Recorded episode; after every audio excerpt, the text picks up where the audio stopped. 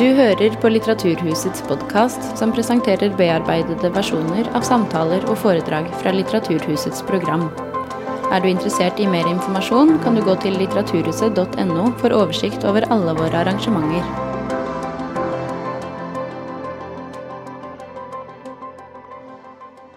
Kjære alle sammen, hjertelig velkommen til Litteraturhuset. Velkommen både til dere som sitter i denne salen, og alle dere som sitter i kjelleren. Dere kan prøve å klappe nå, så kan vi høre om vi hører dere hele veien opp. Ja, det var egentlig ment andre veien, at de kunne høre oss fra kjelleren. At de, vi kunne høre de i kjelleren. men sånn. Eh, bare så vi fikk kontakt, i hvert fall. Jeg heter Andreas Libe Delseth, jeg er programsjef her på Litteraturhuset, og jeg er veldig veldig glad for å ønske dere alle sammen hjertelig velkommen. Og for å kunne ønske eh, tilba velkommen tilbake til en av våre aller største forfattere. Man snakker ofte om kritikeryndlinger, som står i motsetning til bestselgerforfattere, som står i motsetning til forfatternes forfattere. Per Petterson har klart den bragden det er å bevise at det ikke er noen motsetning mellom disse tre kategoriene.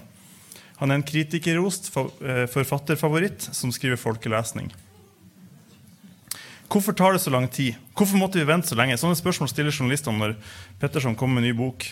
Og jeg tenker at Hvis de hadde lest bøkene fordi de gjorde intervjuet, og tatt inn over seg den poetiske prosaen og de krevende temaene som behandles, som oppvekst, klasse, relasjoner til ektefeller, foreldre, barn, venner, livet og litteraturen intet mindre, så hadde de ikke trengt å stille sånne spørsmål.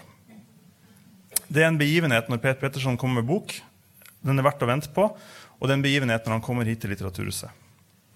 Den nye boka av i år heter 'Menn i min situasjon'. Den kom ut for bare noen få uker siden og har allerede fått fantastiske kritikker og blitt solgt til 13 land fra oktober i dag. Arvid Jansen heter fortelleren og hovedpersonen i boka. Og han er kjent for mange fra før av, tror jeg. Ikke bare i denne boka er han nemlig hovedpersonen og fortelleren, men i flere andre av Petterson sine bøker. Sist sett i Den nordiske råds prisvinnende boka 'Jeg forbanner tidens elv' fra 2008. Til å samtale med Petterson her på scenen i kveld har vi fått med oss Bjørn Ivar Fyksen, som er fungerende redaktør i Bokmagasinet til Klassekampen, og som for bare noen få uker siden forsvarte doktorgradsavhandlinga si om Alf Prøysen som arbeiderforfatter. Ønsk dem velkommen, Alf, eh, Bjørn Ivar Fryksen og Per Petterson.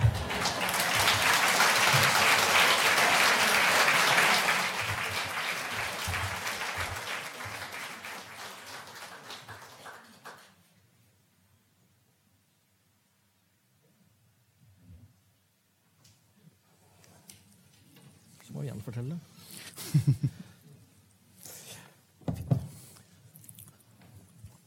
Hei sann. Det er eh, stas å være her. Um,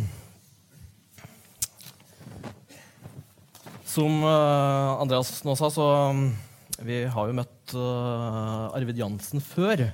Yes. Og denne gangen så handler det om skilsmissen hans, om, eh, om da kona Turi gikk fram, og om det påfølgende året, da Arvid flyr rundt i Oslo og, sjekker damer for å fylle tomrommet og døyve sorgen, antageligvis. da. Og dette, dette arrangementet har fått tittelen 'Menn i masta'. Og, og siden jeg er veldig glad i bokstavrim, øh, og Arvid faktisk kjører masta, så syns jeg det er en fin tittel. Men hvis vi først skulle bruke et merkevarenavn som overskrift på, på det her, så kunne jeg lett ha sett for meg en annen løsning, f.eks. som Per Petterson Blue Master.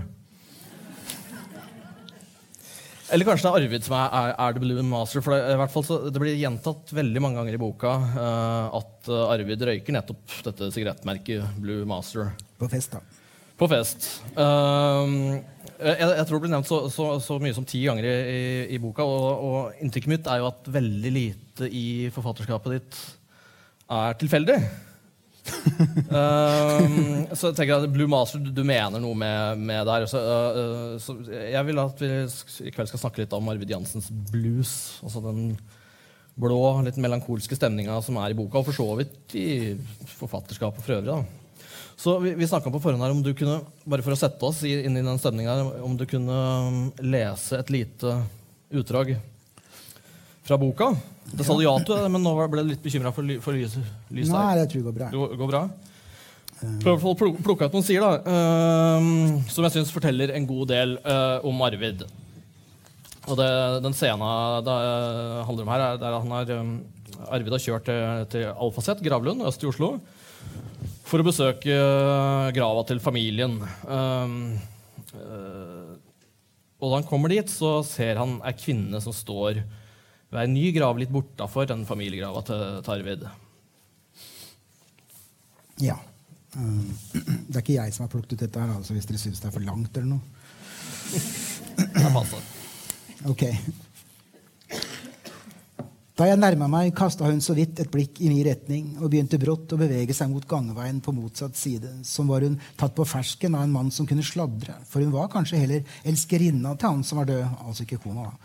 Hvis det var en han, og hadde ikke vært til stede i begravelsen fordi hun ville unngå at kona til den avdøde eller barna de hadde sammen, skulle se henne stå der og spekulere over hvem hun var, og på hvilken måte hun kjente personen i kista. Og nå hadde hun heller kommet hit denne dagen for å ta et siste farvel og minnes de hemmelige, nervøse, hektiske, oppstemte stundene de sammen hadde hatt. Det var ikke umulig, men føltes i overkant film. Ingen hadde stelt grava, ingen hadde vært der så vidt jeg kunne se, og planta blomster eller luka og kvitta seg med gammelt, tørt og sammenfiltra kratt eller tent et lys for de døde. Det kjentes med et bittert. Det var ikke sånn det skulle være. Men jeg hadde ikke gjort det. Broren min hadde ikke. Hvorfor skulle han komme hit og luke og ordne når jeg ikke gjorde det? Og så bare sto jeg der. Jeg hadde trekken fra fjorden i ryggen. Duren fra motorveien la seg mot kroppen. De fallende tyske soldatenes steinkors sto stramt i rekke bak hekken litt lenger opp. Jeg slapp veska og lot meg falle på kneet. Det gikk et halvt minutt. Det føltes feil. Jeg leste de fire navnene på stein høyt. Det var merkelig å ha dem i munnen, på leppene for første gang på lenge, men det føltes fortsatt feil. Jeg kjente Guds blikk i nakken. Han sa, 'Hva i all verden er det du holder på med?' Og jeg ble fortvila. 'Jeg veit ikke', sa jeg. Jeg snudde meg. Elskerinnen hadde stoppa på gangveien. Hun kunne se meg over gravsteinene sitte på kne. Da øynene våre møttes, lot hun ikke blikket falle, og da var det jeg som måtte vike, som vanlig. Jeg så på steinen igjen. Det lille jeg hadde prøvd å samle, falt fra hverandre. Jeg tok veska, og så reiste jeg meg. Bukseknærne var blitt grønne og våte av det fuktige gresset. Hva gjør jeg nå, tenkte jeg. Jeg så bort på elskerinna. Hun kunne vært min elskerinne, tenkte jeg. Men jeg ville ikke ha noen elskerinne. Eller det ville jeg kanskje ha, men det ble for vanskelig. Det var for seint. My heart is not in it, tenkte jeg på engelsk. Not anymore. Og så tenkte jeg engelsk, du er så jålete. Men det var riktig likevel. My heart was not in it anymore. Jeg gikk ut mellom alle de glatte steinene mot gangveien og passerte den ferske grava. Det var en mann. Han ble 35 år. Det måtte ha vært ei ulykke som kanskje til og med hadde skjedd mens de to var sammen. Hun der på gangveien og han, og bare hun overlevde. Hun ble fortsatt stående. Da vi var på høyde, stoppa jeg. Det så kanskje litt dramatisk ut med de møkkete bukseknærne, og det føltes sjenant at hun hadde sett meg på kne foran gravstein, men gjort var gjort. Hei, sa jeg. Hei, sa hun. Du er Arvid Jansen, sa hun. Ja, sa jeg. Det er meg, det. Jeg har lest bøkene dine, sa hun. Jeg liker dem, men hvorfor er de så triste? Jeg veit ikke, sa jeg. De blir bare sånn. Det er ikke noe jeg styrer, egentlig. Det var merkelig, sa hun. Ja, sa jeg. Det er litt merkelig. Og så nikka hun ut mot gravsteinen mot hennes og mot min. Er dette skipet som brant? Hun sa navnet på skipet. Det ble litt vanskelig å høre navnet sagt. Ja, sa jeg. Det var forferdelig, sa hun. Ja, sa jeg. Er det derfor bøkene dine er så triste? Det er jeg ikke så sikker på, sa jeg. Det begynte nok før det. Det er jo ikke så lenge siden båten brant. Et par år bare. Litt mer, kanskje. Å, det er sant, sa hun. Det tenkte jeg ikke på. Og jeg snudde meg og så den samme veien som hun gjorde, over gravsteinene og bort langs rekka. Er det mannen din? sa jeg. Nei, det er en bekjent. Var en bekjent, sa hun. Jeg fikk lyst til å stille henne et oppfølgingsspørsmål. Bekjent på hvilken måte, f.eks., men det gjorde jeg ikke. Så vi ble stående. Ansiktet hennes hadde en ro jeg aldri hadde vært i nærheten av. Skal vi slå følge opp bakken, sa jeg. Det ville vært hyggelig, sa hun. Vi gikk skulder ved skulder bort gangveien i den kalde trekken og forbi alle rekkene med alle de døde på begge sider, og videre opp forbi Boot Hill, der urnene med aske sto planta bastant i jorda, og så opp mot kapellet og parkeringsplassen på toppen. For et sted å plassere en gravlund, sa hun. Du blir nesten lei deg av det. Ja, sa jeg, det er nettopp det. Jeg har ikke vært her én gang siden begravelsen før nå. Det ble dødt i kroppen. Jeg får ikke fram en følelse. Men sa hun, du satt på kne foran gravstein. Det så veldig sterkt ut for meg. i hvert fall. Jeg greide ikke gå. Det var bare noe jeg gjorde, sa jeg. Det var et eksperiment. Og, sa hun, var det et vellykka eksperiment, da? Nei, sa jeg. Jeg følte ikke noen ting. Det var rart at du ikke følte noe. Ja, sa jeg, jeg skulle ønske jeg hadde følt noe, men sånn er det. Jeg følte ingenting. Jeg følte meg bare litt rar. Litt dum, egentlig. Hun svarte ikke, og jeg tenkte hvorfor forteller jeg henne noe så privat? Hvorfor skal hun vite det? Det var kanskje roen hun hadde. Det er jo i så fall veldig leit, sa hun. Ja, sa jeg, det er kanskje det. Jeg skulle ønske det ikke var sånn. Hvordan er det med deg, da, sa jeg. Føler du noe? Jeg gjør jo det, sa hun. Det må jeg si. Og hun stoppa på gangveien og rakte meg hånda. Helene, sa hun. Og hun sa etternavnet. Jeg tok henne i hånda. Arvid Jansen, sa jeg. Det vet jeg, sa hun. Ja visst. Det glemte jeg. Det gjør det jo. Hun smilte og begynte å gå igjen. Er det lov å spørre om du skriver på noe nå, sa hun. Jeg tenkte, Hvorfor skal hun vite noe om det? Vanligvis svarte jeg bare kanskje, kanskje ikke. Det vil tida vise, eller noe langs de linjene der. Men nå sa jeg jo, jeg har begynt på en ny bok, en roman, en kjærlighetsroman. En kjærlighetsroman, sa hun. Det høres fint ut, men ender den like trist som de andre bøkene dine? Det skal du ikke se bort ifra, sa jeg. Hvordan skulle den kunne slutte annerledes? Jeg kjenner jo ikke til noe annet. Det var det ikke lett å kommentere. Hva skulle hun ha sagt? Det var uansett bare noe jeg fant på. Det var en helt annen roman jeg holdt på med.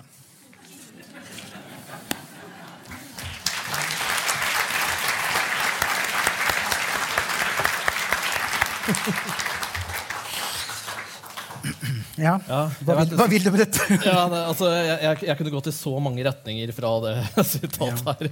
Uh, men uh, uh, det er jo det altså, Arvid skriver bøker, det gjør du òg. Ja. og, uh, så jeg, jeg, har jo lyst til å stille det samme spørsmålet som hun elskerinne her. Altså, hvorfor, hvorfor er bøkene dine så triste? Men um, Ja, det er ikke noe jeg styrer, egentlig. nei. nei, så vi, vi, vi kommer ikke lenger der. Nei. uh, nei, men uh, altså, vi, vi kan egentlig slå fast at, at de, er, de er triste. Det er, det er mye sorg og tap du skriver om. Jo, jo. Men eh, eh, ja, sånn har det jo egentlig alltid vært. da. Men jeg, en, jeg har en eh, engelsk redaktør. da, og han, har, han er redaktøren til Cutsy også. Ikke noen sammenligning, men han er nå i hvert fall det. Og han, Jeg har ikke sett det skrevet noe sted, men han sa at Cutsy har sagt 'always move towards pain'. Og da tenkte jeg det var jo litt trist sagt, men det er jo egentlig det jeg alltid har gjort. da. Og siden Cutsy har sagt det, så Han har jo fått nobelprisen. Så tenkte jeg at da har jeg fått litt støtte, i hvert fall. Så det er jo så jeg, Dag Solstad fortalte meg etter et par romaner siden at nå skulle han skrive en roman om lykken. Og mm, tenkte jeg. Og så tror jeg det gikk, gikk to år jeg, før jeg spurte sånn Åssen går det med romanen om lykken? Det gikk ikke. Det er helt umulig å skrive. Mm, Sannsynligvis er det ganske kjedelig eh, å lese. Ja, men um, jeg, jeg tenker også her uh, om Arvid at liksom, noe av det som virkelig brenner hos han, ikke minst den boka her, er, er ikke bare det at han uh, har opplevd dette tapet og føler denne sorgen, men at han har forferdelige problemer med å eh, ja, snakke om det, eh, få kontakt med folk på en måte som gjør at han liksom eh, kan bøte på noe av denne sorgen her, da.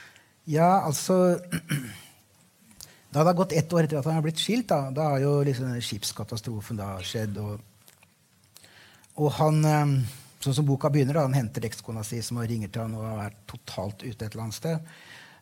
og ikke har det bra, og han gjør det. Og så tenker han tilbake på den da hun hadde flytta, og han begynte å dra, gå på byen. Det høres jo veldig sånn morsomt ut, da. Men altså, han er jo helt seriøs.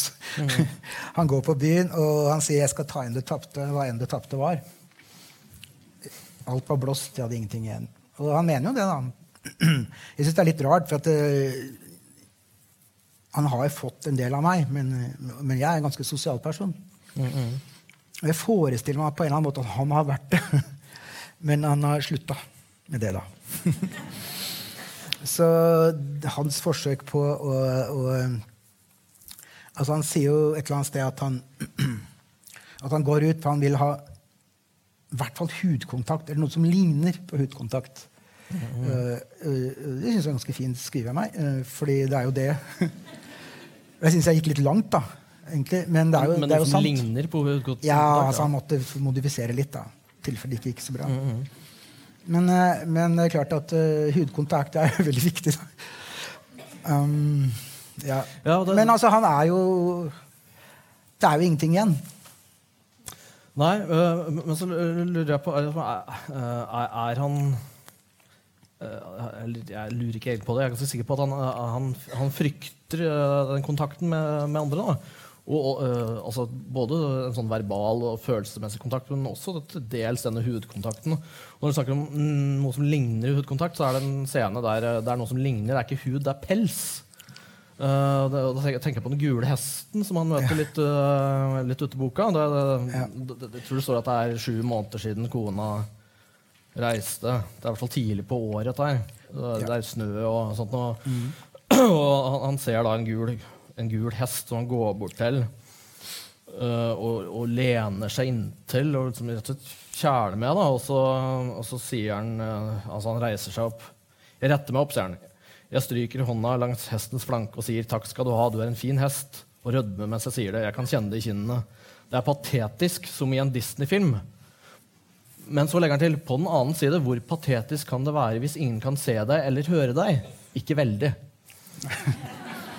Så sant, han, har, han har disse følelsene, og, og det her er jo ført i pennen av, av Arvid uh, sjøl. Han, han, han sier jo det innledningsvis i boka at han sitter og skriver. Ja, Det er, sånne, det er sånne dingser da, som han slenger ut. det Det, jeg har sikkert glemt det på neste side allerede. Så, men, Jo, men jeg eh, men altså, det kapittelet der, det er jo altså ja, da, ikke sant? De fleste bøkene mine er, er ganske ja, triste eller smådramatiske. Eller, men alle bøkene må ha det jeg da sikkert feilaktig kaller en pastorale. Altså ett kapittel hvor alt bare er helt ålreit. Og, og jeg fant bare med hesten. da. Så, men, eh, men eh, jeg syns den gjorde liksom, i hvert fall kompositorisk nytta si. da. Eh, sikkert i virkeligheten òg. Eller det er jo bok, da, men du skjønner hva jeg mener. Ja, altså det, og det, det, ligger, Den funka. det ligger åpenbart noe her. Da, for liksom, han, han har jo disse store og tunge følelsene, men han, øh, han kan ikke la, la noen se det som han viser hesten. Altså, for, for det er patetisk, og det, han er for stolt til å vise, er han ikke det? Det er greit når det er en gul hest. Nei, stolt? Ja, altså, han er sikkert stolt, men jeg tror jeg mer han er redd. da. Altså, det er det, og liksom, å skulle følge denne Arvid Jansen i denne boka øh, ja, Han sier at det, det er så lang tid jeg bruker på bøkene, og det er veldig fint, for at det har blitt så bra, og sånn, men det er jo ikke frivillig. At jeg har brukt seks år, liksom. Um, og noe av det vanskelige øh, var da Kona mi har sagt at jeg ikke skal syte, så da skal jeg ikke syte. Men det var veldig vanskelig en stund. Um, og det som var vanskelig, var å være såpass modig, da. At du følger den der mannen helt ut. Hva er det med han? liksom? Altså, hva er det med Arvid Jansen? Jeg har diskutert mange ganger med en kompis. Hva er det med han? Um, han altså, Veldig veldig mange, mange menn er jo Ikke alle, selvfølgelig. Jeg kjenner noen som ikke er det. Men veldig mange menn er egentlig ganske redde for intimitet. Eh, fordi at de har ikke noe språk for det. Eh, de mangler eh, altså, Kvinner har det kanskje til overmål noen ganger, men de mangler da kjærlighetens språk. da. Altså eh, en slags eh, intimitet og trygghet hvor de kan bruke ord da, som eh, for mange menn er veldig farlig. da. Eh, fordi at hvis de sier det, så tror de kanskje at de skal dø. Uh, sikkert flere menn i salen her som egentlig er helt enig med meg. Uh, og jeg skjønte ikke at det var dit jeg skulle. Altså, jeg hadde disse damene, jeg skrev noen sånne damekapitler, syntes det var kjempetopp. Og ville da liksom, følge den, da. Men det var jo ikke der det var. Altså, hvorfor? Hvorfor er han her? Hvorfor er han i den senga? Når det ikke går bra engang. Liksom, hva er han er på jakt etter? Og, grunnen til at det ikke går bra, tror jeg, da Det er jo bare en tolkning. eh, Det er jo Johansen som driver med dette. eh, Men det er nok fordi han er, han er egentlig helt livredd, tror jeg. Og jeg skjønner hvorfor han er skilt, eller jeg skjønner hvorfor hun skilte seg fra han, og jeg, jeg kritiserer henne ikke et sekund for det. Fordi det hadde jeg også gjort. Fordi du kan ikke holde på i mange år og være sammen med en mann som ikke klarer å si de veldig få, men innmari viktige tinga, ikke har det språket. Um, som gjør at de tør nå Og det, grunnen til at de ikke tør, kanskje, er de redd for avvisning, at de skal stå liksom nakne da, på et eller annet vis. Um, Og mange av dem har jo da brukt feil litteratur da, kan si, for å komme seg dit til språket. fordi jeg prøver også, jeg, Det er et eller annet setning der som kanskje står litt ut, da, som egentlig blir litt mer metaforisk enn jeg hadde tenkt. Men det står at han følte seg som en mann i det stumme rommet mellom porno og bluferdighet. Og jeg må si at uh, jeg kjenner mange menn som har vært der veldig lenge. Og der fins det ikke noe språk. Det fins bare noe du ikke tør, og så er det noe du tror. Du skal være sånn, og det viser seg ofte å være helt feil. Så Ja. Og det er min oppsummering på det. Ja. Og skal, kan, kan vi regne med at liksom øh, At Arvid øh, på en måte øh, får dette språket litt etter hvert? For det, så, igjen, det, er, det er jo han som fører ordet her, men det, det er litt i ettertid. Ja, ja. Uh, og så jeg liksom lurer på, Er det liksom gjennom litteraturen han nå greier faktisk å sette altså, for, for vi som lesere, vi, vi, vi greier jo å, å ta imot de følelsene hans. Så her, her finnes det jo, altså i boka fins det jo faktisk et språk for hans følelse. Og her lurer jeg igjen på Blue Masteren. For det, det blir også sagt at uh, det, er, det er ikke bare Blue Master, det er Blue Master uten filter. Uh, så liksom uh, Vet du hva? Altså, jeg driver ikke med sånne metaforer. Altså, det, Jo, det står gang på en, gang i eneste grunn til at Blue Master er med, er jo det at det, det skiltet, det svære reklamegreia som man ser murt, eh, malt opp på en sånn leiegårdsvegg, da, Mm, han er guttunge. Eh, det er helt sant, og det var det på vei til Bislett da, med bussen. Ja, ja. Og uh, jeg syns det var helt fantastisk. For det var sånn hester, liksom. Mm, Og så stor hest uh, på en vegg som var blå. og Jeg syns det var så suverent at jeg kjenner det ennå. Uh, at, men det er liksom bare gutter i korte bukser som klarer å ta på et sånt bilde. Da. Men, men jeg har jo blitt beskyldt for å skrive blå bøker. Det er jo riktig. Um, og Blue, det var litt fint med Blue Jeg har faktisk ikke tenkt på det. At han kanskje er Blue Master av Jansen. Ja, og her uten filter, for her kommer det fram som han ikke sier til kona, ikke til noen av damene han eh, treffer, og slett ikke til døtrene sine. Nei, nei. Her, her, her kommer det fram. altså. Jo, men han sier det jo ikke. Han sier jo ingenting. Ikke til dem, nei. Nei, han sier det ikke til meg engang. Altså. Nei, men jeg kan, ikke, jeg kan jo ikke gå inn i boka og så skrive om hans mangel på språk ved, med masse språk som han liksom mangler. Det er jo helt meningsløst. Eh, Eller det går jo ikke an, for jeg har jo kanskje heller ikke det språket. da. Og jeg kan ikke ha det i den romanen, og da har jeg det ikke. Altså, når jeg jobber med den romanen, så er jeg bare i den romanen. og jeg, jeg har ikke noe annet enn der. altså Jeg har jo bare den romanen. Det det fins ingenting utafor den romanen som jeg Nei, men jeg tenker at Det er tilstrekkelig at det er det, der kommer faktisk disse følelsene fram. I deg, sannsynligvis. Ja, Det er jo liksom poenget. Det er jo, det er jo møtet mellom deg og den. ja, ja. At det kanskje da kommer. da. Så når du kanskje tar en pils og snakker med folk om den boka, så sier du de tinga som han ikke kan si. da. ja. Jeg tror han mener, og så sier du det til en kompis. Er det en god ting? Er, det, er, er dette noe du setter pris på ved, ved både egen og, andres litteratur? At det her kan nettopp vekke sånne ting i leserne? Det er ikke noe du sitter og tenker på da, eh, når du skriver, men eh, det er klart hvis jeg får eh, rapporter tilbake om at det har skjedd, så blir jeg veldig glad for det. Eller jeg syns det er veldig fint. da. Vi har hatt en sånn samtalekompis siden 1982, og vi, er liksom, vi begynner nå å skjønne litt. Og vi har snakka sammen i hvert fall én gang i uka. Uh, og det betyr jo at uh, i alle disse åra så har ikke vi klart det, vi heller. Før nå er jeg 66 år, og jeg sier sånn til kameraten sin vet du hva, jeg gir faen. Altså, Nå sier jeg hva som helst. ikke sant? Nå sier jeg alt. Fordi det er så lenge siden.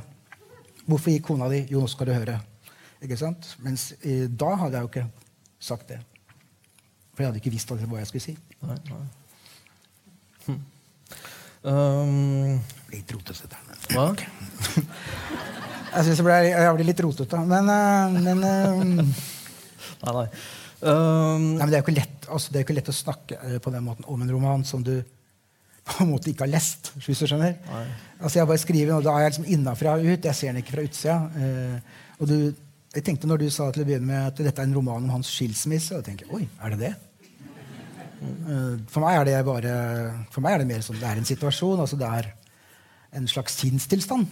Denne boka han- ikke handler om, da. Altså, den handler rundt det. Enig, det er bare, uh, skilsmissen er vel bare utgangspunktet her. Ja, altså Jeg tror han har vært litt sånn bestandig, jeg, da. Men, mm. men eh, ja, det er, det er, altså, det er sånn kickoff, da, som det heter. Ja, ja.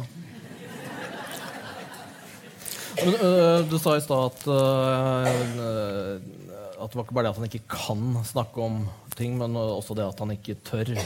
Ja, ja. Og, og det, øh, det er jo ikke bare når det gjelder sitt sånn, indre sjelsliv. Det, det, det, er, er veldig mye han ikke tør.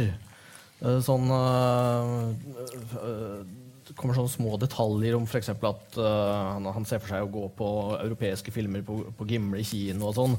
Men han kommer aldri til å gjøre det, for det, det, det blir liksom litt som å gå, gå på teater. Og det gjør han i hvert fall ikke, ikke for da, han veit ikke hvordan han skal håndtere garderobedama. Jo, nei, det, er, det er jo på en måte altså, det, er jo, det er jo en klasseting på et vis. da. Det er klart at det, Folk er jo forskjellige også i arbeiderklassen når det gjelder å gå på teater eller ikke. Men, eh, men det har han fått fra meg. da. Det er jo sånn to ting. Den ene er eh, at han kan ikke gå på teater. En han vet at det, han har vært på skoleteater én gang, på Nationaltheatret. Og det gjorde veldig sterkt inntrykk på han, men han måtte gå. Så han gikk rundt i Slottsparken liksom etterpå og bare Om han gråt, veit jeg ikke. Men, men når han skal gå sjøl, ikke sammen med læreren og klassen, så kan han ikke gå på teater, for han veit ikke om han skal gi driks sant, til den dama i garderoben. Og han tør jo ikke spørre om det, da. Fordi da veit alle at han kommer fra Veitvet. ikke sant? Og at han kan ikke det. Han kan ikke den greia der. Enda han er jo litt, er litt stolt av Veitvet òg. Han er kjempestolt av Veitvet. Eh, eller, nei, han er ikke stolt av Det er verden. Ja. Altså, for meg, Jeg husker at jeg syntes det var den beste av alle verdener. Og det er det vel kanskje, men den fins jo ikke lenger, da. Det, siden jeg er så gammel. Men, eh, og så har du den der hvor han skal begynne på Blindern. For han, det er jo sånn at eh, denne, denne generasjonen her er jo den første generasjonen hvor arbeiderklassens barn da, kan bare gjøre hva faen de vil. liksom, Eller tilsynelatende kan de det. Og jeg husker jeg spurte en kompis en gang som hvor faren hans var lastebilsjåfør. Og så var det, hva skal du bli? Nei, han hadde tenkt på sosialantropolog. da. Og sånn, kult. Ikke sant? Sånn var det da. Det er ikke sånn nå. Men det var ei luke der, da. Og Arvid tror at han skal følge det løpet. da. Sikkert litt press hjemmefra, kanskje. Så han møter opp på Blindern. Han tar forberedende. Han sjekker ikke om han står, men han mener seg på historie. Og så kommer han dit på Blindern, og så er det en lektor eller professor whatever, som da holder litt innledningsforedrag. Og så sier han at uh, til neste gang så er det fint om dere delte dere inn i kollokviegrupper. Kollokviegrupper. Hva er det? Uh, han kjenner ingen. Nei, nei. Så han skjønner plutselig jeg kommer ikke til å spørre. Så da tar han trikken ned til byen og begynner å jobbe på Posten isteden. Jeg, jeg, Den er jo helt sann, da. eh, Så, og det er jeg veldig glad for at jeg gjorde det. Jeg lærte mye mer på Posten, da. og det kan jeg jo skrive om. Skrive om Blindern. Det, for meg er ikke det noe interessant. da. Det er blitt gjort før. Nei, men jeg, jeg, jeg kunne skjønt Arvid der hvis han ikke turte å møte opp på den kollokviegruppa, men han tør ikke engang å spørre hva den er. Altså hva, er- hva er kollok kollokviegruppa er for. Ja, Hvis han spør liksom, og får greie på det, så kan det hende han møter opp. Men altså, han kan jo ikke spørre. Nei. Han har det ikke i seg, som han sier. Nei. Nei? Jeg syns ikke det er noe rart i det hele tatt. Ja. Eh, Men han, øh, han- er, øh, er jo også i andre sånne sosiale situasjoner med folk fra et annet øh, sosialt og kulturelt uh, sjikt. Der øh, annet en ganske lang øh, festscene øh, fra da øh, Arvid og Turi fortsatt er, er gift. Øh, på en, det er en flott sveitservilla ute på Malmøy, er det det? Er riktig. Ja, ja. Um, og liksom, ba- bare på, på vei dit så, um, så, så, så ser han på dette huset uh, og snakker om å, å, å At dette huset ga meg endelig mulighet til å, um, altså, til å se, se disse flotte villaene fra innsida og forakte det, sier han. Uh, observere høyden til taket, tre meter minst. Og forakte det, sier han på nytt.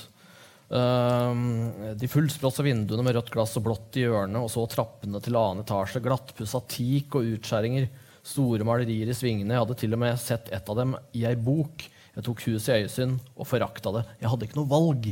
Nei. Ser- Helt riktig. Veit du hva Arvid mener med det?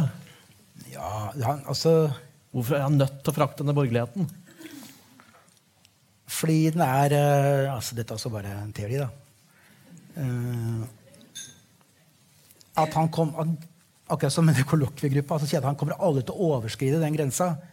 For han har det ikke i seg. Og da må han liksom rettferdiggjøre altså, Dette er jo en del av verden. Han er jo egentlig en fyr som vil ut i, vite om verden. da. Mm. Han har kunnskap om verden. Han har jo liksom litt, vært litt radis. Og, Ja, og drømmer jo å gå uh, eh, i- gatelangs i Paris med Simone de Beauvoir. ja, ja, ikke sant? Eh, det er litt dumt å ikke gå på Blindern, selvfølgelig. Men, uh, men uh, han tenker jo ikke på det da. Men det er liksom det at han, han vei- skjønner inni seg emosjonelt at han kommer ikke til å krysse den grensa hvor det vil føle naturlig for han. Og da sier han at jeg må forakte det, fordi at da har det ikke noen betydning. Da har det ikke Da har det ikke noen betydning Nei, nei. lenger. ikke sant? Da, da dropper han at det har noen betydning, så han kan liksom slippe å forholde seg til det. da. Og, og, og så er det litt kult da, å forakte en stor sveisevilla, da, ikke sant? Fordi du har- bor i en liten leilighet. Da. Så ganske interessant, den der villaen der, da. For jeg har et Kapittelet kom fra et litt vagt minne jeg hadde, hvor jeg sikkert ikke var så innmari edru en gang på 80-tallet. Og jeg var i en sånn villa. Og jeg tror jeg var på Malmøya. Og jeg tror til og med at det kanskje var den villaen som Linn Ullmann og Nils Fredrik bodde i seinere. Nils Fredrik Dahl og Linda Ja, ja, ja, ja, ja. Fordi jeg så prospektet en gang. Altså, det dukka opp på nettet, og så så jeg det og tenkte faen, der har jeg vært. Men det var jo blitt en bisak, da. Men, det, Ja, så du- du- du- men altså, et vagt minne kan da bli et ganske langt kapittel. å skriver skrive en sånn der dyp forakt uh, Ja, det var litt for. William til to det kolleger. Skrev det før jeg kjente den igjen. Så de er jo venner av meg.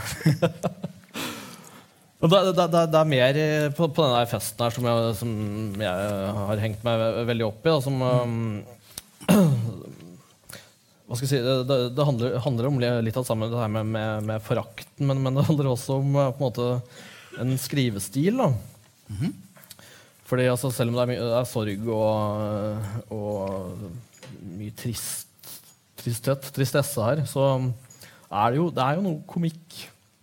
I hvert fall, i hvert fall på formuleringsnivå. Eh, jeg har et eksempel fra samme festen. Han ser to eh, motorsykler som står eh, parkert utafor. Så har han hørt det, eh, at, eh, at det, er, to jenter som, som kjører de motorsyklene, og det er veldig uvanlig, sier han. Eh, og så eh, sier han videre at man skulle vel ha trodd da, eh, at de var kledd i svart skinn eller noe annet særlig stoff som beskytta den smalskuldra kroppen deres mot, asfalten og terrenget hvis alt gikk i grøfta, men det var det ikke. Du kunne ikke skille motorsyklistene fra de andre fargerike. Det skal jeg komme tilbake til. Ikke engang se spor etter hjelmen i noens hår.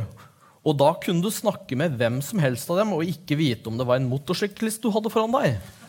Så som Ja, da sitter du der da i baret og ikke veit om det er en motorsyklist.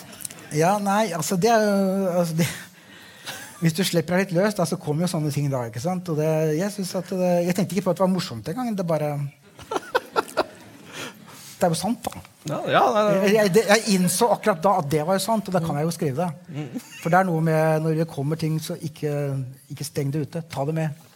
Ta det med. Ja. Men altså, det, det er, er det her med at han ikke kan skille de, eh, motor, motorsyklistene fra de andre fargerike, og det, det begrepet der, det bruker han flere ganger om det om Turis nye venner. Ja. Det er de fargerike.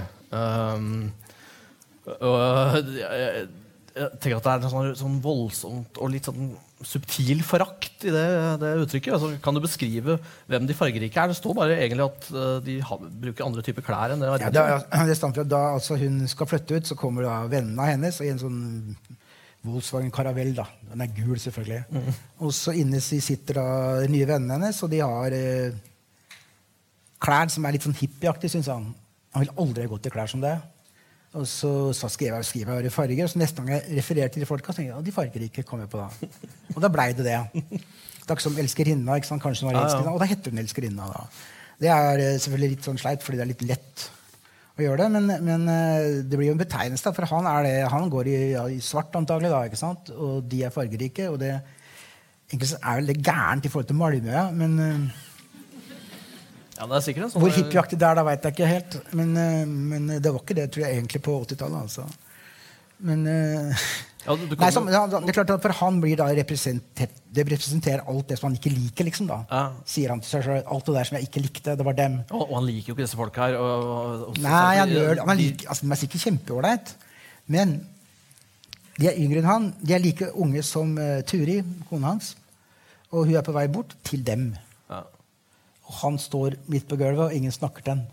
De snakker bare rundt den. Jeg var vant til mer oppmerksomhet, uh, Ja. sier han i den scenen der. Ja, det fikk han av meg, da, egentlig. jeg sitter jo her. Nei, men Han var jo sikkert det, da. For da, da snakker de om at liksom, eh, de snakker bare med hverandre, så de liksom går rundt, rundt han. da, uh, hvi- Hvis de liksom Ja, har noe de- mer presterende og mer fargerikt å si til hverandre. Ja, riktig. Mm. Nei, men den, den ble jo veldig lang, den festen, da. Men, eh, men det var så mye som skulle med. Ja, og, det, og den får jo konsekvenser for uh, handlinga for øvrig også. Det, Ja da. mm. Men det er noen kapitler sant, som du bare blir i fordi du tenker jeg må liksom tømme det kapitlet. da, Og noen ganger så er det veldig mye der. Som kanskje kommer opp etter hvert. da, Og så har jeg liksom motvilje mot å kutte det ned. da, ikke sant? Så det ble egentlig litt abnormt langt, syns jeg. Men uh, jeg hadde liksom veldig moro når jeg var i det. Da så da var det dumt å stoppe det. Jeg skal eh, ta et annet eksempel også, som handler om eh, sånne, eh, Som jeg syns er litt sånn komiske formuleringer, men som også handler helt spesifikt om ordvalg. Okay. Det er det om, om naboen, Jondal, som står og pusser den allerede blankpussa Volvoen sin hele tida.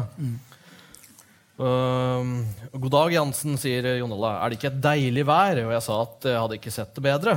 Han var kristen. Kristne sa ofte at ting var deilige. Det hadde jeg lagt merke til. Deilig er jorden, jeg vet en deilig hav hvor roser står i flor, osv. Men det, er, det var ikke et ord jeg ville brukt. Jeg syns det var å ta i. Ja. Her nå, nå, husker jeg ikke lenger, jeg fikk ikke tid til å slå det opp før jeg kom hit. Men uh, er dette det- bare det ordet 'deilig'? uh, det, det minner meg om uh, essayet ditt som jeg tror heter 'Stil og språk i klassereisens tid'. ikke sant? Ja. I boka 'Måne og porten'. Da, er, øh, da har du noen eksempler der på sånne ord som, øh, som, som du på en måte ikke har følt du kan, kunne bruke? da? Som du ikke har knytta til kristendom? sånn som du Nei, nei, her? altså det å ta i er jo ikke noe med det kristne å gjøre, for så vidt. da. Det, det var deilig, eh, deilig vær det, altså I dag er det kanskje litt mer vanlig å si det liksom, over hele Norge. Men vi kunne ikke si det. På Veitvet kunne du ikke si 'deilig', fordi eh, det var litt kvalmt, liksom. Altså, men at det var veldig fint, da, kunne du si. Fint vær. Du sa ikke deilig vær. Mm. I Danmark sa de 'deilig vær'. Det husker jeg. Bestemora mi sa alltid 'deilig vær'. Men, eh, men det er jo dansk, så det var jo unnskyldt. Liksom. Men vi kan ikke si det. Faren min kunne ikke si 'vakker', han måtte si 'pen'. Mm, Bortsett fra når han sang sånn 'Når fjordene blåner' og sånn, da, for han var veldig på det. da. Og Da kunne han bruke store ord, men da måtte han liksom tulle. da. Og så sånn, jeg er 'Høyt på den evige sne' og sånn. Eh, men eh, men eh, hvis vi i gutteflokken min, da da jeg var barn Hvis noen sa 'deilig', så tenker vi sånn ja, Jeg skal ikke si hva vi tenkte engang, for det Men det var ikke så bra, da. Nei, men det er liksom litt klamt, sånn som han Klamt er fint ord. blide kristne her. Kleint, altså et nytt Ja. ord som er fint. Ja, ja. Hva slags konsekvenser har, har disse grensene her for, for ditt eget litterære språk? Masse. Masse. På hvilken måte? Altså, øh, øh, hvordan øh, altså, si, øh, Hender det at du ramler uti det og bruker, øh, bruker ord du etterpå tenker at liksom, «Uh, det funka ikke? Ja, det, er jo, det er jo litt lettere å bruke store ord nå. da. Jeg har til og med begynt å bruke genitivs S og mange sånne ting. da. Det Eh, står duft, faktisk. Det overrasker meg litt i denne boka. her. Jo, fordi lukt ble feil. Ja, ja. Jeg hadde foretrukket det, men eh, lukt det har en liten sånn negativ klang, og det var ikke det han mente. Derfor måtte han si duft. da. Og det hadde jeg, hadde jeg ikke hørt før jeg var 20, tror jeg. Så Du sa ikke at roser dufter. liksom Du sa det lukter ganske bra. Um, nei, men det har jo, altså, det har jo ordvalg, Hvis ordvalget liksom er litt mindre, da, altså størrelsen på ordet er litt mindre enn det den kanskje beskriver, så tror jeg det funker bedre litterært. Hvorfor det? Nei, for sånne store ord kan få bort litt sånn tomsekk. altså En sekk hvor det kanskje er noe nedi, da, men det liksom det dasker rundt. ikke sant? Mens uh, du kan tenke deg en sånn liten sånn boksesekk. Uh, hvis det er en liten sekk med et stort innhold, så blir den veldig stram og fin. Sant? Og da pff, slår den tilbake igjen. Så, så jeg har nok gjort mye det. da, og det var, jo- Jeg prøvde å skrive selvfølgelig mange år da, siden jeg bestemte meg da jeg var 18 og debuterte da jeg var 35. Var mye feilslått imellom der, da. Selv om jeg egentlig skrev veldig lite. da. Jeg bare ville være forfatter. Det er jo ikke det samme som å skrive. Virka det som. Eh, Men da var det en del sånne forsøk da, som jeg skjønte at det går ikke, fordi jeg mestrer ikke det. Eh, så jeg bestemte meg til slutt da, at nå gjør vi et siste forsøk, og så skriver jeg noe jeg har greie på. For det har jeg prøvd å skrive veldig mye annet. da. Eh, og da skrev jeg om Arvid Jansen som seks-sjuåring på Veitvet, og hvor alt språk var kjørt ned til det. da, mens følelsene kunne være veldig sterke, og hendelsene kunne være veldig um, sjokkerende.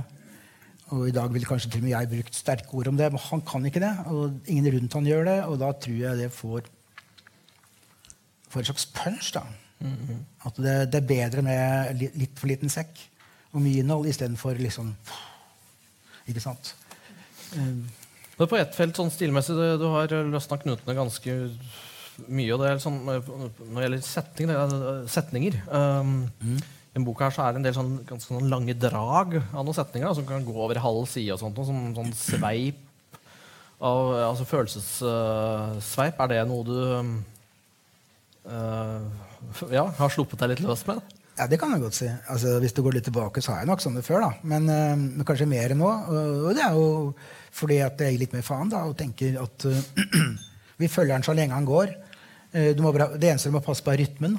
Mm, mm. For Hvis det ikke er rytmisk, så er det jo helt meningsløst å holde på en halv side uten punktum. Liksom. Så du må på en måte, rytmen må være sånn at det gir mening når du leser det. Mm. Altså, i seg, av seg sjøl. Altså, rytmen må være det som gjør det. Hvis ikke så, hvis ikke så funker det jo ikke i det hele tatt. Um, og jeg liker det. Og jeg tenker sånn Hvor lenge kan jeg vente med med punktum? liksom, ikke sant? Og, og så kan det komme en setning på tre ord etter det, da, fordi det må jo hente oss inn litt. Grann. Men jeg tror at, det, at det sånne, sånne, sveip da, eller nesten sånn, som når han sitter i bilen og tenker på alle de mennene som er i hans situasjon, da, så blir det nesten sånn, Jeg kjente sånn jeg skrev det, sånn, wow, nå ser jeg det. Det er sånn, vi har sånn visjon. da. Mm -hmm. Så jeg så alle disse bilene rundt i hele Norge hvor mennene satt da, liksom sånn, og prøvde å sove.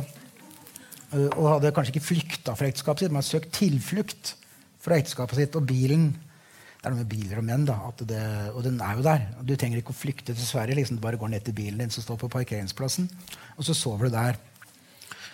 For du kan ikke legge deg i den senga som kona di ligger i, fordi det er blitt farlig.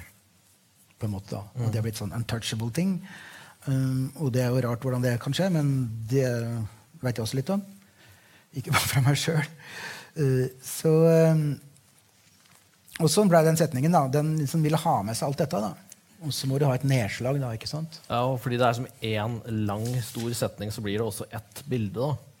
Så det, det, ja, det bilde, men også, også, en sånn litt sånn panorering. da, ikke sant? Mm. At du følger liksom kameraet litt. da. Fra liksom han sitter oppe i stua og spiller plater istedenfor å legge seg, og så gir han opp platene altså, Det er jo et signal til henne, da, mm. som ligger der inne. For han spiller de platene som de spilte sammen da de var nye sammen. Uh, litt interessant, da, fordi da hun spiller plate, han legger seg først. Uh, en sekvens etterpå så spiller jo ikke hun de platene. Hun spiller Smiths. ikke sant? Han hater Smiths. Fordi hun, for det er liksom da de fargerikes musikk. da. Mm. Men egentlig så liker dem jævlig godt. Derfor han kan ikke like dem. Han må forakte det. Ja, ja. For ellers er han ferdig. Sånn, um, Datt jeg litt ut der, men, uh, men det var denne visjonen, da. Ja, nei, Du må jo prøve å fange opp det som er der, da, ikke sant? og ikke stoppe uh, hvis du kjenner at det er mer. Og hvis du da begynner å dele opp det etterpå, så mm. mister du det der, mister du sveipet. da. Og jeg prøver å gjøre det sånn at folk kan henge med, da, ikke sant? og det går på rytme. Mm. Men altså, jeg vet jo at du, du, jobber jo mye Det er mye etterarbeid uh, for din del. Ja, Når sier etterarbeid, så blir det litt feil, da, for etterarbeid er jo etter hver side. da. Så ja, det er ikke så mye etterarbeid. egentlig. Sånn Når en side er ferdig, så er den jo ferdig. Men da har jeg jobba mye med den. Mm. Og når et kapittel er ferdig, så er det det kan du spørre redaktøren om, det er jo til 90 ferdig. da. Ja, så det, er, det er lett, det er lett jobb for henne? Nei, det er det jo ikke, selvfølgelig. Og jeg har fått mye hjelp denne gangen. må jeg si. Men, men det er noe med at uh, når du er ferdig med et kapittel, så Det må være bra, for jeg kan ikke gå videre. For jeg har jo ikke noe handling, egentlig. Jeg har bare disse kapitlene. Mm. Og, eh, og, jeg veit jo ikke hvor jeg skal, så jeg kan liksom ikke si, jeg bare rushe gjennom kapittelet og gjør litt sånn og sånn, sånn, så går jeg videre og så kan jeg heller gå tilbake og ordne det etterpå. Men det har ikke noe annet. Altså, jeg har ikke noe etter det kapitlet. Så da må det inneholde så mye som du bare kan, eh, og ha en eller annen slags push i seg da, som gjør at du kanskje ramler inn i noen nye setninger da, som mm. kan, kan blir neste kapittel. Hvordan eh, komponerer du boka som helhet? Altså? Eh, I den her eh, så er det jo det er veldig mye sprang i, i tid, men eh, det konsentrerer seg stort sett om to tidsforløp. da, Et døgn og et år.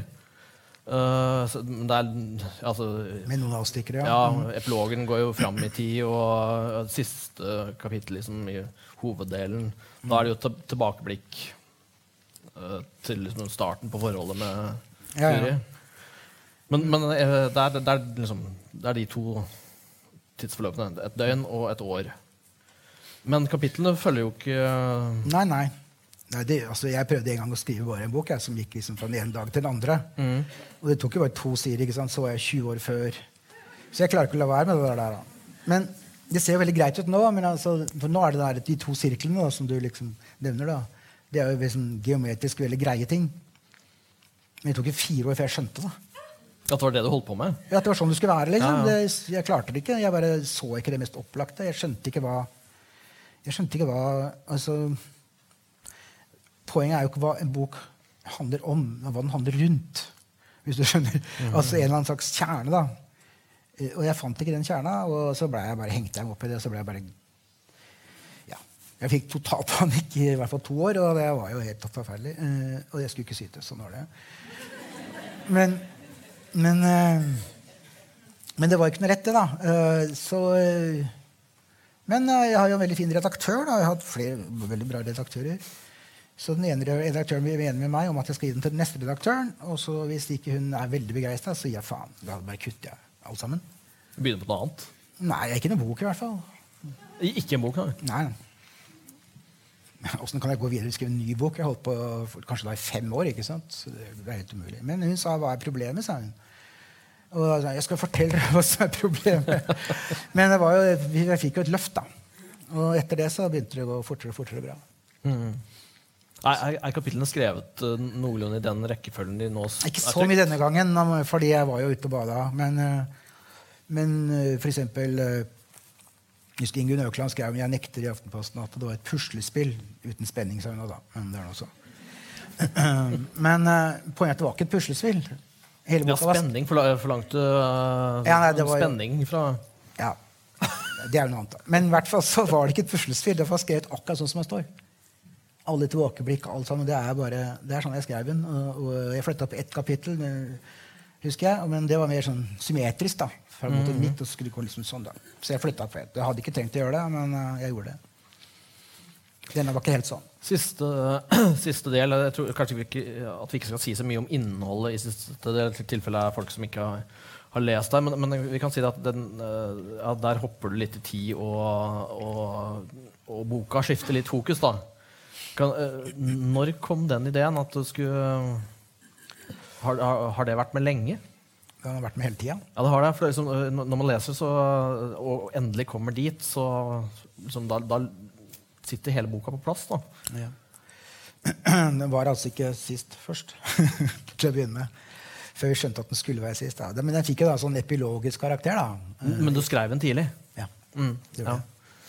Uh, og jeg syntes det var kjempefin. Og tenkte sånn, fy faen, dette skal bli bra. Og så kom det jo ikke noe mer. Altså, Og det skjønte da, at dette skulle være med i boka, men det kunne ikke være hovedplanet. da. Det kunne, det kunne ikke være der det foregikk. Dette hadde som jeg sa, det hadde mer sånn epilogisk karakter. Og, og på en måte henviste til noe som hadde, ja, hadde vært før. da, ikke sant? Det var et slags resultat. da. Så det er da fire år etter da, hvor han drar seg med dattera si til Som vi ikke skal si, da. Ja. Uh, så men- Tenkte du egentlig ikke å skrive om Arvid Jansen da? du startet på det der? Nei, men det, altså, du begynner på ei bok, og så øh, bare finner jeg noen ålreite setninger. Noe som er litt fint, noe som slår meg, noe jeg har hørt. Så prøver jeg et avsnitt, og så etter neste avsnitt så veit jeg stort sett hvor den skal være. da. Og noen ganger så er det åpenbart at ja, men dette er om Jansen. Uh, selv om jeg ikke veit på hvilken måte. Uh, og jeg føler veldig behov for å variere det. da. Altså, jo, du kan jo ikke legge Arild Jansen-bøkene etter hverandre og si at her har jeg en kronologi da, som, hvor det stemmer. Dette er hans liv. Nei, ikke sant? For liksom, Nei, altså, bakgrunnen hans og sånn, det Ja, endrer ja, seg litt fra Ja, ja, ja. Og uh, hvor han bor, hvor mange unger han har, hva slags ekskone han har. Uh, når ting skjer. Altså, dette er jo hulter til bulter, og jeg er ikke interessert liksom, i å gå til å sjekke det. Altså, jeg, hver bok skal være for seg sjøl. Jeg husker i forrige bok om han i Tidens Elv, så har han jo to døtre, og her har han tre. Og det var alle enige om at kjempefint, for da ble det riktig symmetri liksom i boka. Og du vet, To døtre de er jo veldig, de er veldig knytta til hverandre, mens tre er en flokk. Det betyr at én kan være storesøster. Du kan ikke være storesøster til én. Liksom. Hvis det er storesøster til to, så funker det. Så da blir de to de er på party med hverandre, og så er det Vigdis, da, den eldste, som liksom da står fram som en av hovedpersonene. Da. Eller hun blei jo veldig veldig viktig etter hvert. Uh, og det var det også noe jeg ikke hadde lyst til å skrive om, da, fordi jeg syntes det var vanskelig uh, å gå inn i. Men det måtte jeg jo til slutt. da. Og da så jeg plutselig at hun var jo nesten den røde tråden i boka. Da. Den eldste dattera. Og det um, Uten å si for mye så, uh, Jeg har jo følelsen at uh, epilogen har, at den har en litt lysere tone. Da, en litt, et litt lysere blå slett enn resten av, av romanen. Men, men sånn kompositorisk lurer jeg på om det også er et punkt litt tidligere, fortsatt i, i, siste halvdel av boka, men um, uh, Altså et, et punkt der ja, det lysner ørlitt for uh, Arvid òg. Det er da han Det kan jeg ikke huske. ja, han uh, havner til sengs med, med en nabokone, fru, fru Jondal. Altså Ja, ja. ja det, var, det, var, fint. Ja, det var bra. Ja, der, der er det da en lyse... Ja, det er liksom forløst, da, egentlig, fordi at uh, det bare funker. Det blir kjempefint. Og han var veldig nervøs for det, og han tenkte liksom Oi, hvordan kom jeg hit nå? Men det var bare å stå på fordi at det var for seint. Og så ble det bra. Mm. Det ble kjempebra. Og så etterpå så sier hun de er jo naboer da, at uh, kanskje vi skal være med denne gangen. For ellers går vi bare og venter på hverandre. Og han syns det er en kjempeidé. Fordi da slipper han å forholde seg til det. da. Og, uh, og, det er kanskje litt typisk for boka da, at det er liksom, damene må si ting først. Mm. Det, det har bare blitt sånn. Um, så han, trenger, han har fått, for mye hjelp. da. Selv om det går litt gærent, så får han mye hjelp av dem. Ja, for det, det, er jo uh, et scene tidligere Jeg tror i hvert fall det er tidligere i boka at uh, det er et mer tilfeldig bekjentskap enn en fru Jondal. Uh, man opplever i hvert fall at hun når det er til sengs, hun gir seg veldig hen. da. Ja. Og, og, så ser han at det berørte meg og gjorde meg glad og det gjorde meg stolt fordi det var meg hun tok imot. Og jeg ble lei meg også, uh, for aldri noen gang vil jeg kunne gjøre det samme. Kunne gi meg hen og ta imot et ansikt som det. Det var ikke mulig for en mann i min situasjon. Så der, der, liksom, der er det liksom nattsvart igjen, da. Men uh, Ja, det er jo dobbelt, da. Altså, sånn, var, jeg leste det kapitlet der, eller deler av det kapitlet her i Molde i fjor. Eller når det var. Det var ikke. Uh, og det var en mannlig forfatter som jeg var der oppe sammen med, fra oktober også, som satt og hørte på litt baki der. Og så, så sa han etterpå at han hadde sittet sånn Ikke si det! Ikke si det! Faen, du sa det! altså at det var umulig. Det var jo dobbelt, for det var fint, og så var det faktisk helt umulig for han å gi seg hen på den måten som jeg beskriver. Og han ble også veldig lei seg for det, for han visste at det var sant. Sånn er det, liksom. Så det er ikke nattsvart, det er bare sant. Uh, ja, det kan være ille nok noen ganger. Absolutt. Sannheten. Nei, men jeg tror at det, jeg tror at, det at han bekrefta noe som er, det er sikkert flere som tenkte det. Tror jeg. Hmm. Det er en, en sånn en liten pussighet uh, i boka som jeg vil spørre om. Mm -hmm. uh, fordi det er, det er, en del uh, både personer og motiver og tråder liksom, fra, fra, resten av forfatterskapet liksom, som dukker opp. Og, mm. her liksom, Skipsbrannen, ikke minst. Mora og faren. oppveksten på Veitvet. Kompisen Audun. Og alt det her er, er jo helt sømløst. Men så plutselig så dukker Trond Sander, altså hovedpersonen i Ut og stjele hester, opp. Yep. I en bil på rv. 4. Yep. Hva, hva, gjør, hva, gjør, Trond Sander i denne boka her? Nei, Han ser jo det som skjer. da. Altså, Vår mann han eh, eh, mot normalt blir veldig irritert på døtrene sine og gjør da en litt skandaløs ting. Altså Han tar en voldsom U-sving og vil hjem igjen, for han gidder faen ikke å høre på dette tullet mer. Og så havner han i grøfta, og det kommer en bil, og som ser det, da. Og det kommer jo Trond Sander da ut. ikke sant? Og ser dette, og, og kommer ned og sier du kan ikke kjøre på den måten med unger i bilen. Ja, jeg vet det, jeg er en idiot. Ja, det er du. Og så, ja, uh, men dette er, jo, dette er jo Trond Sander før han flytter på landet. Dette er sikkert 15 år før. eller noe sånt nå. Ja, ja. Så han skal på møte på Gjøvik da, og har veldig fin brun dress. og sånn. Uh, og han er veldig ålreit. Han oppfører seg veldig ålreit. Han redder liksom situasjonen. da. Nei, altså, Dette er jo det jeg kaller Tiril-toppen-syndromet. da. At ting skal henge litt sammen. da. At man liksom man får litt kick da, hvis man Å, faen, Trond Sander, ja. Å, ser han sånn. Så jeg har jo det litt i bøkene mine. da, og Det er jo, det er jo ikke noe viktig. Det er som en dings. Han kunne godt hete Jon Pettersen. Det er ikke det. Men det var liksom mye finere da, med han. Men Jon Pettersen, er ikke det en figur fra Ikke hos meg. Å nei, nei, ok. Nei. Lurte på om det var na naboen i Jeg nekter, ja. Nei. Nei, nei, det Johnsen heter han. Hæ? Ikke Johnsen. Ja, Johnsen. Ja, ja, ja. Sånn var, sånn var det. ja men så, så det, er, det er mest litt morsomt. Ja, altså, morsomt. Det er, det er en dings. Liksom. Altså, du må ha sånne dingser som gjør det litt ålreit å skrive. da. Så jeg har noen sånne. det, og Men jeg skader jo ingenting. Og dem som syns det er gøy, dem syns det er gøy. Og hvis ikke, så er det ingen som tenker over det. Så det er ålreit. Altså, men han framstår liksom også øh, litt som en kontrast til, øh, til Arvid der. Altså, Helt klart. Trond Sander her øh, kommer i den pene dressen sin og er litt sånn ordentlig og greier å håndtere situasjonen. Ja da. Uh, Arild Jansen er jo helt på tuppa, for å si det sånn. Ja, og det blir jo ikke bedre etter altså, Han sier jo ikke fra til mora at uh, dattera har blitt skada. Nei, det er jo liksom litt merkelig, det der, da. Hvorfor gjør han ikke det? Jeg vet ikke, jeg. Uh, men han gjør det ikke, og det gjør jo Jeg kjente jo etter Hvorfor er det sånn at unga plutselig ikke skal komme i helgene mer engang? Og så skriver jeg denne ulykka, da, som de har, og da besvimer Vigdis. Og um, det forteller ikke han Avdiansen til eksen sin at hun har gjort det. Uh, på en eller annen måte så syns han ikke han trenger det. Så det er først seinere i boka at jeg skjønner at dette var mye mer dramatisk enn det han og for så vidt jeg har skjønt. da.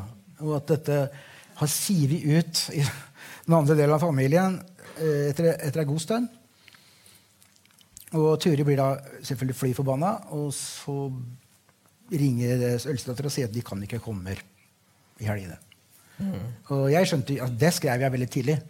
At hun tok den telefonen. Og jeg visste ikke hvorfor, men så tok det veldig lang tid. Da, så skjønte jeg det etter 150 sider. eller noe sånt nå, At det var jo derfor.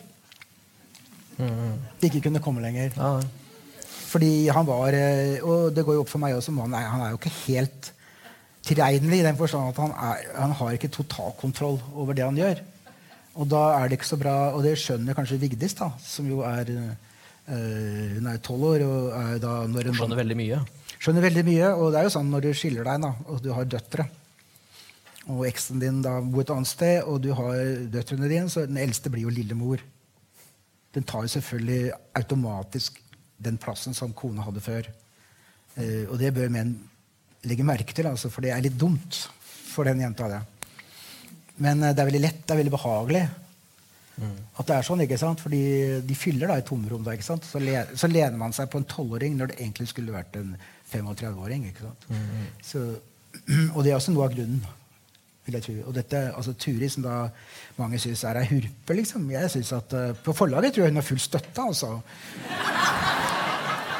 Fordi eh, Fordi hans selvbilde er jo ikke sånn som hun ser det, men hun ser kanskje litt klarere lys. da. Fordi hun har hun har undersøkt litt da, hvordan det egentlig, hva som skjer her, egentlig. Ja. Men det også tok det ganske lang tid før jeg skjønte, da, som forfatter av boka. Det tok sikkert 200 sider. Og det er litt ålreit, fordi hvis du veit hva du skal skrive, så kan det bli ganske kjedelig og litt vanskelig å få til. Men det er mye rett å skrive det du Hvis du er i farta, da. Det du ikke tenkte på for to sider siden. Og det er sånn trøbbelet selvfølgelig. Jeg kan ikke skrive på noen annen måte um, enn det. Jeg har jo prøvd å disponere bøker sånn, men da bare dør det. Det bare dør. Så jeg begynner egentlig bare i et hjørne og så håper det beste. Og, og så må du etter hvert da, ta konsekvensen av hva du har skrevet, og så blir det etter hvert ikke et plott. akkurat. Det er jo ikke akkurat plott i bøkene mine, men Nei, Plottrevet er det vel ikke, nei. det er jo litt å ta i. Det, det tar jeg. Men, eh, men, eh, men det er jo sånn jeg jobber, da. Eh, Jeg husker da jeg skrev 'Ekkoland', som liksom var min første roman. da, en veldig tynn roman. Og så skrev jeg disse kapitlene, og så ble jeg litt stressa sånn, faen, Så ringte jeg til Torleif, da, som var redaktøren min. Torleif Grue. Spurte hvordan Ja, men helheten, da. helheten, Torleif, Hvordan skal jeg liksom holde greie på den? Så, stemmer i delen, så stemmer i helheten. Og kanskje ikke det blir den boka som du trodde du skulle skrive, men den er ingen som har lest, så det gjør ikke noe. Og det var kanskje det beste rådet jeg har fått noen gang. For meg, da, som ikke klarer å skrive på noen annen måte, da, at jeg må bare stole på det jeg er. da. Men da må jeg selvfølgelig være der. da. Jeg må jo være i boka. og Når man ikke klarer det, så kan det jo ta litt tid. da. Nå vil vi snart runde av her. Og, uh, ja, jeg tror det. De, som fulgte ordentlig godt med på, på utdraget som, eh, som Per leste, eh, kan ha fått med seg at, øhm, at det, det utdraget inneholdt veldig mange av de tinga vi nå har snakka om. Liksom sorgen til, eh, til Arvid, eh, altså det private ved han, at han liksom ikke, ikke vil snakke om, eh, om, det, altså om følelsene og den slags, og heller ikke kan det. Skriving er nevnt der, øh, damene er nevnt der osv. Og, og det er- er flere andre ting som, måte, som er i det utdraget som, øh, som har konsekvenser i hele boka. Da. Men det er én ting vi ikke har snakka om, uh, som, som jeg heller ikke gjenkjenner fra uh, resten av forfatterskapet. Det er, I det utdraget så dukker også Gud opp. Um, Ja.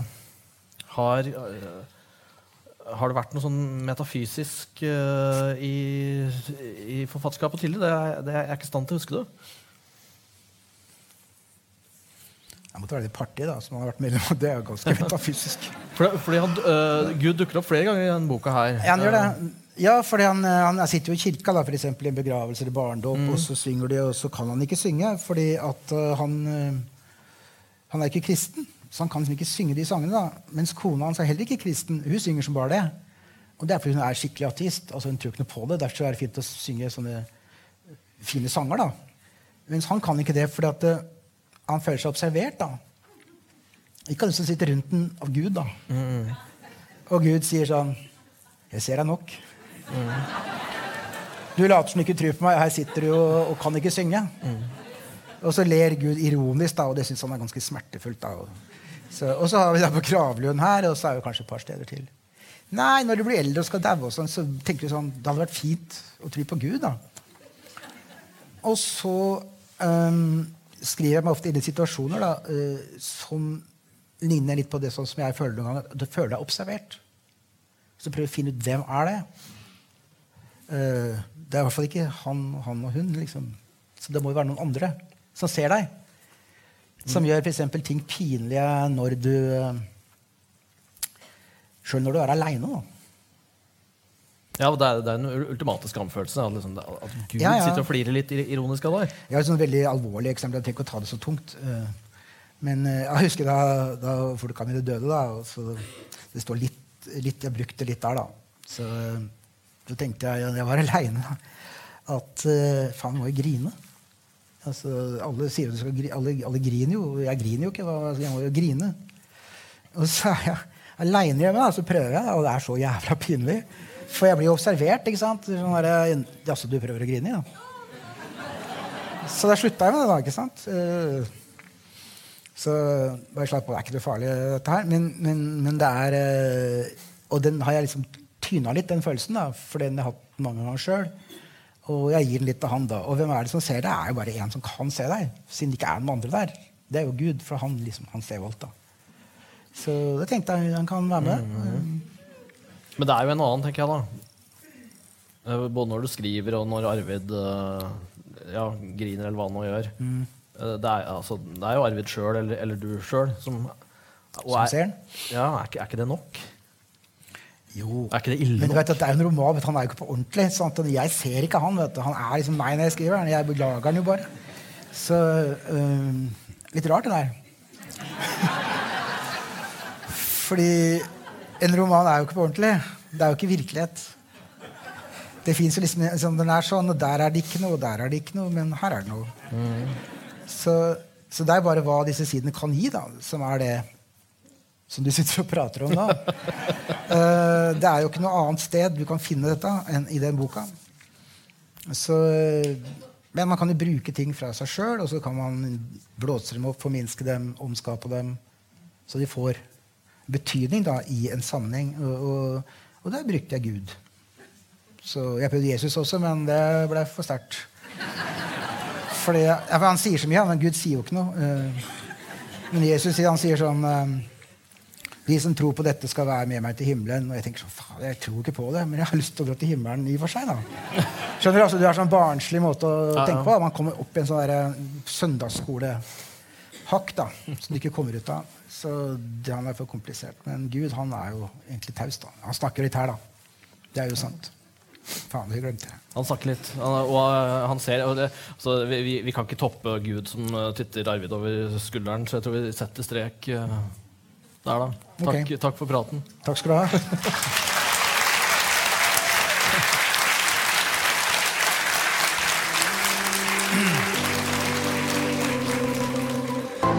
Du har hørt på Litteraturhusets podkast, som presenterer bearbeidede versjoner av samtaler og foredrag fra Litteraturhusets program. Del gjerne podkasten med familie og venner via iTunes eller Soundcloud om du liker det du har hørt. Følg oss også på Facebook og på litteraturhuset.no for informasjon om flere aktuelle arrangementer. Musikken er laget av Apotek.